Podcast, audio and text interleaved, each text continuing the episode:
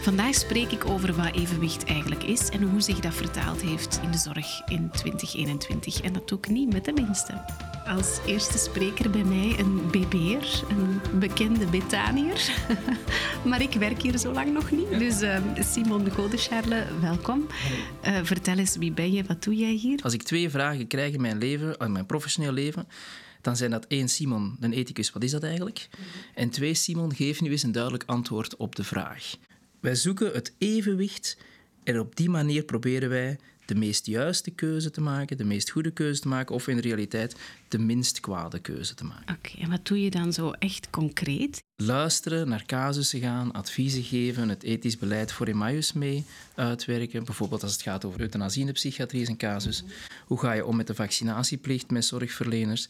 Alles wat interessant is, is ethiek. Oké, zeg, en je had het al over evenwicht. Perfect dus om het eens over ons thema te hebben voor uh, het jaarboek en de komende afleveringen ook. Wat is dat eigenlijk, evenwicht? Evenwicht voor mij is uh, wakker genoeg zijn om op te kunnen staan s ochtends en moe genoeg zijn om te kunnen gaan slapen s'avonds. Dus um, het is het midden tussen twee uitersten. Uh, wanneer je niet in je evenwicht bent, ben je in een soort rusteloosheid. Ik ben existentieel onrustig, zegt mijn vrouw ook altijd. Met andere woorden, op een bepaald moment ergens rust is of er is niks te doen, dan zoek ik werk. Dus dan ga ik in de tuin een konijnenhok maken, of dan ga ik een boom planten, of dan lees ik dat boek nog eens voor de vierde keer, of dan kijk ik terug naar mijn mails. Dat is niet direct het juiste evenwicht. Het juiste evenwicht is kunnen zijn waar je bent. Wat ze dan vandaag nogal trendy noemen, in het moment zijn is een beetje raar, omdat je natuurlijk altijd in het moment bent. Je kunt moeilijk in het verleden of de toekomst zijn. Je bent altijd gedoemd om in het moment te zijn. Maar goed. Als we dan gaan kijken naar evenwicht in de zorg, want we hebben het over het vorige jaar. Zo. Hoe, hoe was dat? Was er evenwicht? Nee. Ja, dat was een van de grootste problemen, is dat er um, een structureel onevenwicht was. Maar goed, vorig jaar, net zoals het jaar daarvoor, was vooral geteisterd door een onevenwicht op heel veel terreinen. Eén, um, dat is misschien belangrijk om te weten. Emmaus is een intersectorale organisatie. Dus daar zijn algemene ziekenhuizen, psychiatrie, jeugdzorg, ouderenzorg, zorg voor mensen met een beperking, verschillende organisaties die daartussenin vallen. Als je kijkt naar waar ging, het meeste, waar ging de meeste aandacht naartoe, of waar is het meeste beleid op geënt, dan zie je dat dat bijvoorbeeld vooral op de algemene ziekenhuizen was, of op de diensten intensieve zorgen. Waar dat je ook, bijvoorbeeld als je zegt, ik geef maar een voorbeeld, er mag minder bezoek zijn.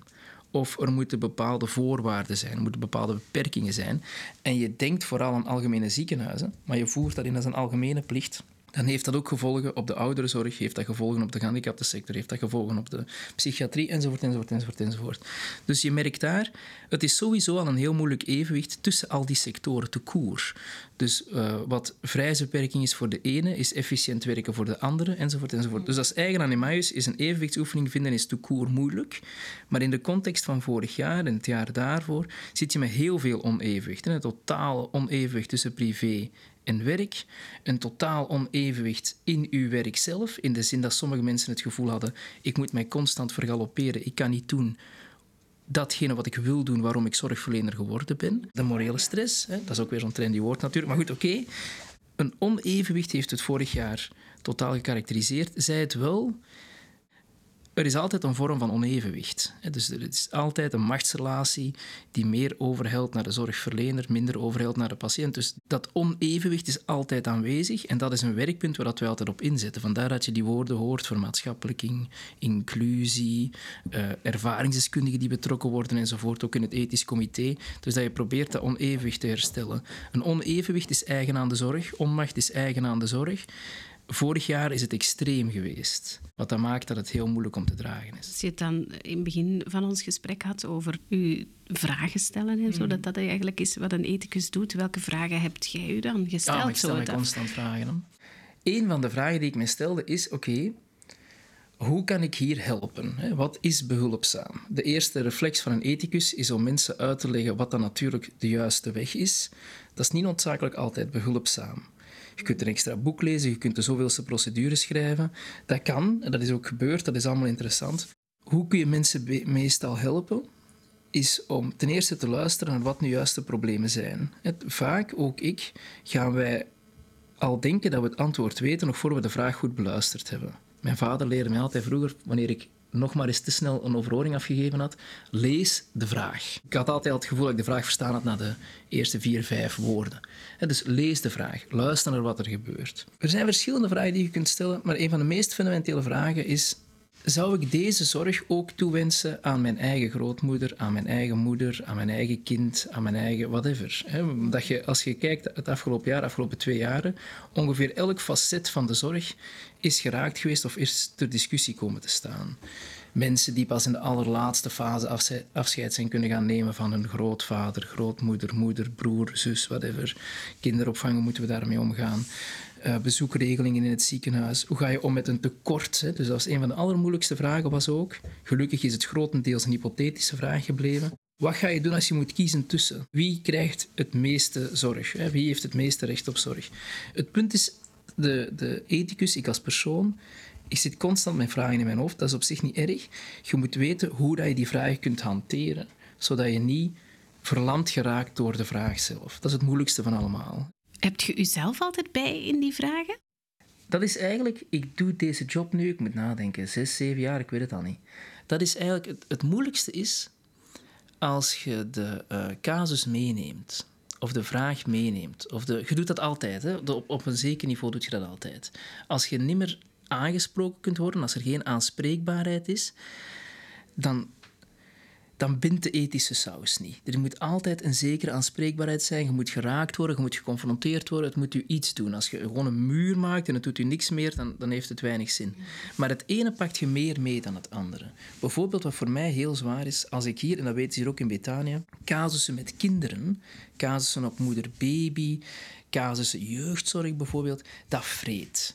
Dat, dat, dat, je brengt niet noodzakelijk, denk ik, maar men zal me daar wel op aanspreken als dat zo is, uw persoonlijke visie of uw emotionaliteit van het moment weegt niet noodzakelijk misschien helemaal door, maar die is er wel. Die is er zeer zeker, je moet die herkennen enzovoort. En dat speelt minder mee bij mij als het bijvoorbeeld gaat over een oncologische patiënt vraagt euthanasie. En dan kijk je, oké, wat zijn de wettelijke criteria enzovoort enzovoort.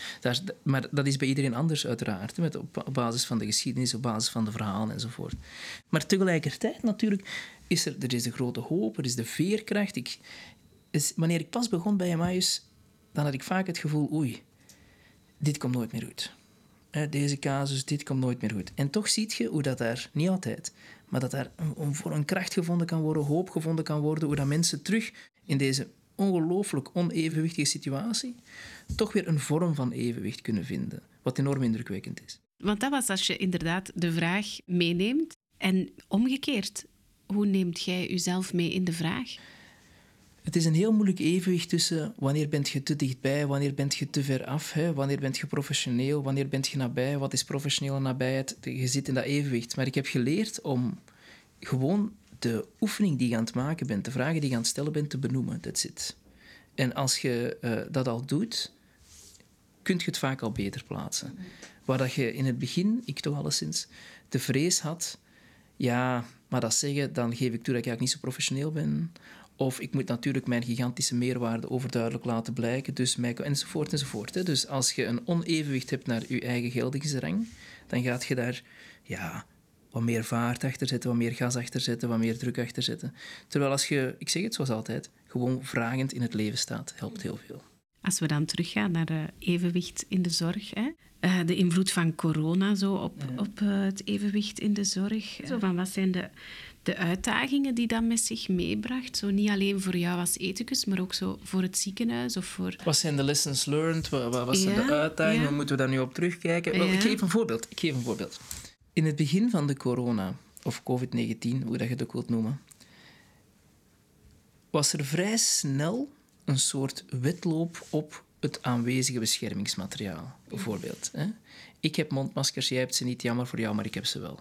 Dus dat idee. Dus dat is heel vaak als je een grote externe druk gaat uitoefenen op iets dat eigenlijk coherent is of lijkt, dan versnippert dat heel snel. Dus de zorg is altijd heel sterk, of toch het idee, heel collegiaal te zijn. Er komt een enorme druk en je ziet dat er een versplintering komt. Emmaus is erin geslaagd om beter dan gemiddeld die beschermingsmaterialen te voorzien te hebben. Op een bepaald moment hebben we ook mondmaskers uitgedeeld aan personeelsleden enzovoort. Dus dat was op zich in orde, daar waren wij heel trots op. Ik weet nog, ik kwam een vergadering in Mechelen en dat was geduid als een van de grote krachten van Emmaus. We zijn goed bezig, we zorgen goed voor onze patiënten enzovoort. En dan vraagt men aan de ethicus, toch en ik zei, dat is 100% waar. Dus dat, is zeker waar, goed gezorgd voor die individuele patiënten. Maar om te kaderen, wanneer brengt u persoonlijk mee, wanneer niet, ook daar heb ik gezegd, we hebben in ouderzorg verzorgen wij veel ouderen. We hebben ook veel mensen verloren aan COVID-19. Mijn eigen grootmoeder verblijft in een woonzorgcentrum dat niet van Emmaus is. Woont niet in de buurt enzovoort, veel redenen. Mijn eigen grootmoeder heeft heel lang moeten wachten op dat mondmasker. Of de zorgverleners daar hebben langer moeten wachten op dat mondmasker. Hebben langer bepaalde procedures niet gevolgd. In Emmaus heeft men die wel gevolgd enzovoort. Dus het is fantastisch om binnen uw eigen interne organisatie nu ga ik even een laudatio afsteken. Een hoge professionaliteit hebben, een hoge beschermingsmaatregel, heel ethisch doordacht, dat is fantastisch. Maar als je kijkt naar het bredere geheel, dan wordt dat heel vervelend. Als jij als patiënt gedoemd bent om in een bepaalde voorziening te zitten en niet in een andere, dan moet je ergens onderwerpen aan wat is de cultuur van, van Betanië, wat is de maatregel van, van Betanië, wat zijn de veiligheidsmaatregelen van Betanië enzovoort. Dus er is niet altijd een vrije keuze. Vandaar dat ik zeg, als er nu een lessons learned is, dan denk ik dat als de zorg structureel, duurzaam verder wilt evolueren, op een manier dat de patiënten er ook iets gaan, aan gaan blijven hebben, dan is dat de facto intersectoraal. Er is geen ontwikkeling, in mijn ogen, die niet intersectoraal is. Als we willen zorgen voor die grootmoeder met de blauwe plekken, dan moeten we ook zorgen voor de partner met het alcoholprobleem, voor de zoon met het seksueel misbruik, voor de neef met de mentale beperking. Dat is een aaneenschakeling. Het is een fout in de zorg om enkel op één aspect in te zetten en dan te denken, we zijn zeer goed bezig. Het is altijd een holistische oefening. Dat is iets dat je in Betanië natuurlijk bij uitstek hebt de dialoog, familie, herstelbeweging enzovoort. Dus dat, dat, dat, is gewoon, als er nu een lessons learned is, laat ons intersectoraal werken. Laat ons kijken hoe dat het gedragen kan zijn. Laat ons nadenken over de ene maatregel hier en hoe dat die een impact heeft op een ander domein, enzovoort, enzovoort, enzovoort. En natuurlijk inzetten op de veerkracht van de mensen zelf. Dus de zorg verder evalueren, ja, wordt dat ook gedaan? Er is geen enkele beleidsmaker, leidinggevende, politicus, zorgverlener die ooit zal zeggen dat intersectoraal werken onzin is. Ik heb nog nooit iemand ontmoet die als je stelt de toekomst van de zorg is intersectoraal, zegt nee, dat is niet waar. Die persoon heb ik nog niet ontmoet. Wat je daar dan concreet mee bedoelt, dat is iets anders. De sense of urgency is anders. De snelheid is anders. De regionale afspraken zijn anders. Het is ook een vrij versnipperd landschap. Hè? Dus de ene valt onder de federale regering, de andere valt onder de nationale regering, die valt onder die procedures, die valt onder die procedures, die heeft die subsidiëring, die heeft dat enzovoort. Het is niet zo gemakkelijk om tot dat intersectoraal samenwerken te komen. Maar ik wil maar zeggen, er, er, er is geen enkel, in mijn ogen, andere optie als je structureel werk wilt maken van de zorg, zeker als die zorg steeds complexer wordt, in een samenleving die steeds complexer wordt. Ik wil naar de vragen vragen. Oké. Zo, welke vragen moeten er dan gesteld worden? Welke vragen moeten er dan gesteld worden? Ik vind de fundamentele vraag: zou ik deze zorg graag zelf willen? Zou ik deze zorg toewensen aan? En dan lijst je wat mensen op. Ik vind dat een heel oriënterende vraag. Is dit nu de zorg waar dat wij voor gekozen hebben? De tweede vraag is: is dit helpend? Help ik hiermee? Is dit, is dit effectief een activiteit die kan helpen aan herstel die, die, die vooruit werkt. De derde vraag is, dat vind ik wel tof, aan het doelgerichte. Dat is, dat is uh, een nieuwe of oude stroming, afhankelijk van hoe je die woorden invult. Doelgerichte zorg, hè, waar je gaat focussen op wat is nu juist het doel dat patiënten hebben, het doel dat familieleden heeft, hoe, hoe ga je je daar naar oriënteren. Dus bijvoorbeeld, oncologische patiënt komt bij de arts, de arts stelt vast, kijk, uh, lange uitleg, u bent terminaal, u heeft nog drie jaar. In doelgerichte zorg wordt de vraag dan, welk doel wil jij nog bereiken? En dan wordt er gezegd, ja, ik wil dat feest nog meemaken, of ik wil dit, of wil dat. En dan past je therapie aan aan de doelen die vooropgesteld zijn. Een biomedisch georiënteerde zorg die gaat kijken, kijk, hoe ontwikkelt dat carcinoom zich? Welke behandelingen zijn nodig? Welke chemotherapie, radiotherapie geven wij? Wat zijn de overlevingskansen enzovoort? Dus die uitzicht helemaal daarop.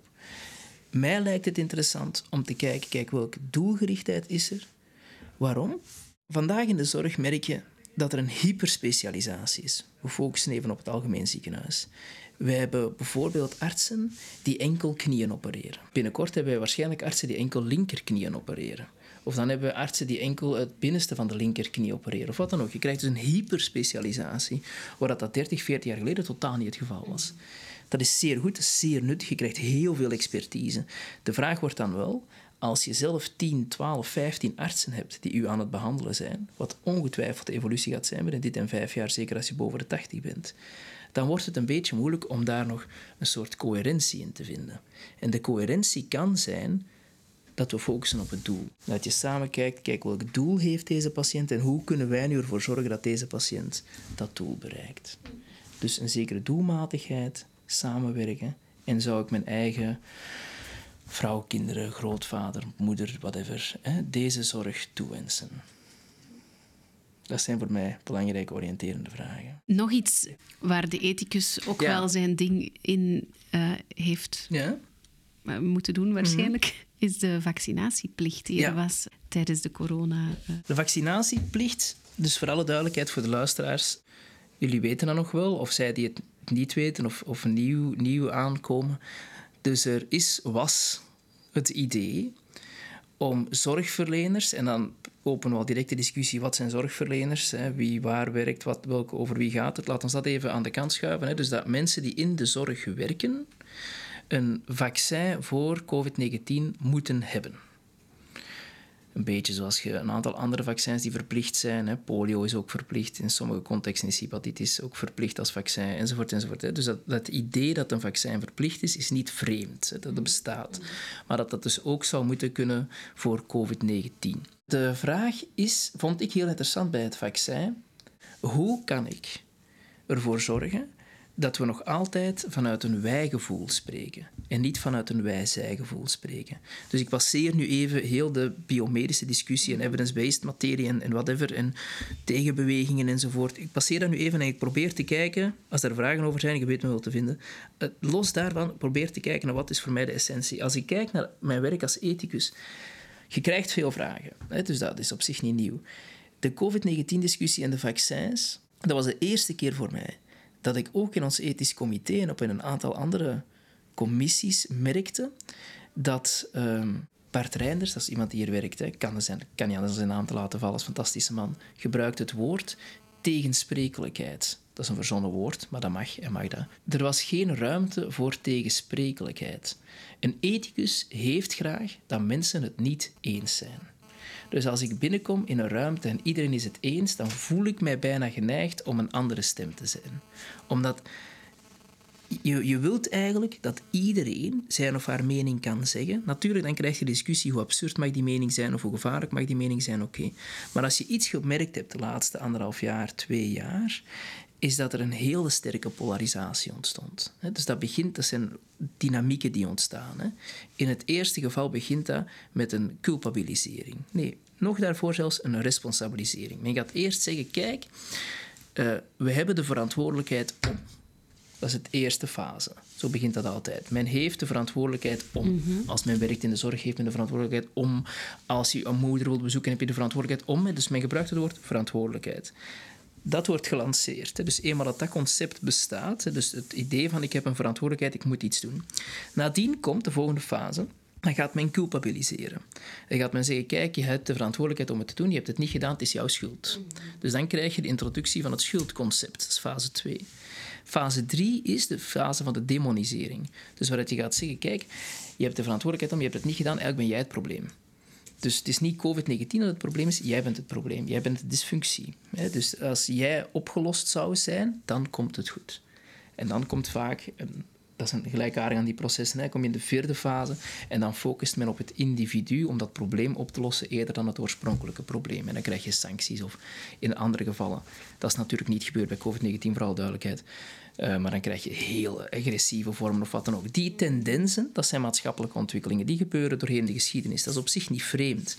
Maar wat heeft het COVID-19-vaccin op zich niks gedaan? Het COVID-19-vaccin is op zich een enorme innovatie, zou het toch kunnen veronderstellen.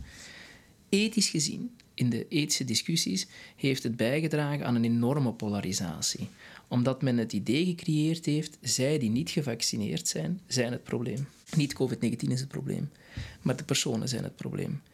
En daardoor bijvoorbeeld, ik weet niet of je dat in die podcast nog doet, maar als je mensen aanspreekt, de vraag, ben jij gevaccineerd, is lastig. En heel vaak als men een, een mening uit over het COVID-19-vaccin, meer een aantal maanden geleden, gaat men die reden openen met ik ben gevaccineerd maar. Weet, ik ben gevaccineerd, maar ik heb toch deze vragen. Dus blijkbaar is het wel nodig om op voorhand u veilig te stellen en te zeggen, maar, hè, ik ben niet het probleem, maar weet wel, ik heb een aantal vragen bij het probleem. Dus de, um, de COVID-19-vaccinatie, kort samengevat, de ethische discussies erover hebben heel lang geduurd. Ik heb nog nooit zoveel vragen gekregen over één thema als over COVID-19-vaccinaties. Los van alle andere maatregelen. Hè. Dat is ook weer heel typerend. Andere maatregelen zijn veel vragen over gesteld, maar COVID-19-vaccinaties constant. Ik heb nog nooit in zo'n wij-zij-denken gezeten als bij COVID-19-vaccinaties. En het is verdampt nu. Dat is weer een van die grote, en nu ben ik een beetje stout, een van die grote theorieën die aangekondigd wordt en dan ineens niet meer moet. De verplichte COVID-19-vaccinatie is uitgesteld tot wanneer het eventueel nodig zou moeten zijn. Dus dat, je creëert een enorm probleem. En dan nadien ga je zeggen, maar het is toch niet nodig. Dus daar zie je dat dat Ethiek heeft ook soms te maken met herstel. Heeft te maken met hoe kunnen we hier blijven verbinden, hoe kunnen we elkaar blijven vinden, hoe mag een aparte mening blijven bestaan. Los daarvan hebben mensen natuurlijk een uitgesproken mening over het vaccin. Ik ben pro het vaccin. Ook ik voel nu de nood om dat duidelijk te maken. Ik ben pro het vaccin. Mijn enigste en ik begrijp ook voor alle duidelijkheid dat mensen, zeker bijvoorbeeld iemand die werkt op intensieve zorgen of zo, het is een beetje moeilijk om mensen te overtuigen dat je een COVID-19-vaccin nodig hebt om naar Bart Peters in de Warander in Turnhout te gaan, maar dat je dat niet nodig hebt om als verpleegkundige te werken op intensieve zorgen. Dat is een beetje raar. Dat is een beetje merkwaardig. Maar ik, mijn haren gaan recht staan als ik een indruk heb dat iemand zijn of haar mening over het COVID-19-vaccin niet kan zeggen. Want dan creëer je een soort splitting en die is finaal altijd ongezond. Evenwicht um, afrondend voor u thuis. Ja. Hoe breng jij evenwicht in toch? Als ah, je... nee, maar dat is op zich wel een interessante vraag. Hè? Dus als ik nog eens voor de zo... ja, als, ja, maar ongelooflijk. Als ik nog eens voor de zoveelste keer moet luisteren naar het geschreeuw van de kinderen die niet krijgen wat ze onmiddellijk willen hebben enzovoort, wel, um, ik werk veel in de tuin. Dus de tuin is mijn ontsnappingspoging. En als mijn vrouw het toelaat, en je ziet dat soms even met een blik van, allee, kom, doe maar, hop, dan zit ik uit de deur en dan kan ik weer even een boomje planten of iets gaan maken of, of, of wat dan ook. Dus de tuin is een grote... De tuin is eigenlijk mijn hantering. Dus als ik um, achter mijn schermpje zit, ik heb een, bureau en achter mijn bureau staat aan het raam en achter het raam is een tuin. En ik werk en ik ben weer al stress aan het krijgen of het is weer al vervelend of het is weer al de zoveelste vraag. Het wordt niet leuk. Dan kijk ik naar buiten en zie ik mijn hantering. Dus de tuin, de dieren, dat is, dat is hoe ik daarmee omga. Daarmee vind ik een evenwicht. En natuurlijk met de kinderen ook, als ik ze niet achter het behang wil plakken enzovoort. Dus soms, soms is dat ook, draagt dat ook bij tot het evenwicht. Ja. Ik wens u veel van dat, hè? van dat evenwicht. Dankjewel. Goed. Met de podcast Balans willen we jullie een inkijk geven in de werking van Betanië Geestelijke Gezondheidszorg. Heeft de podcast je geprikkeld en ben je benieuwd hoe het er dagelijks aan toe gaat? Volg dan Betanië GGZ op Facebook of Instagram of ontdek het laatste nieuws op onze website.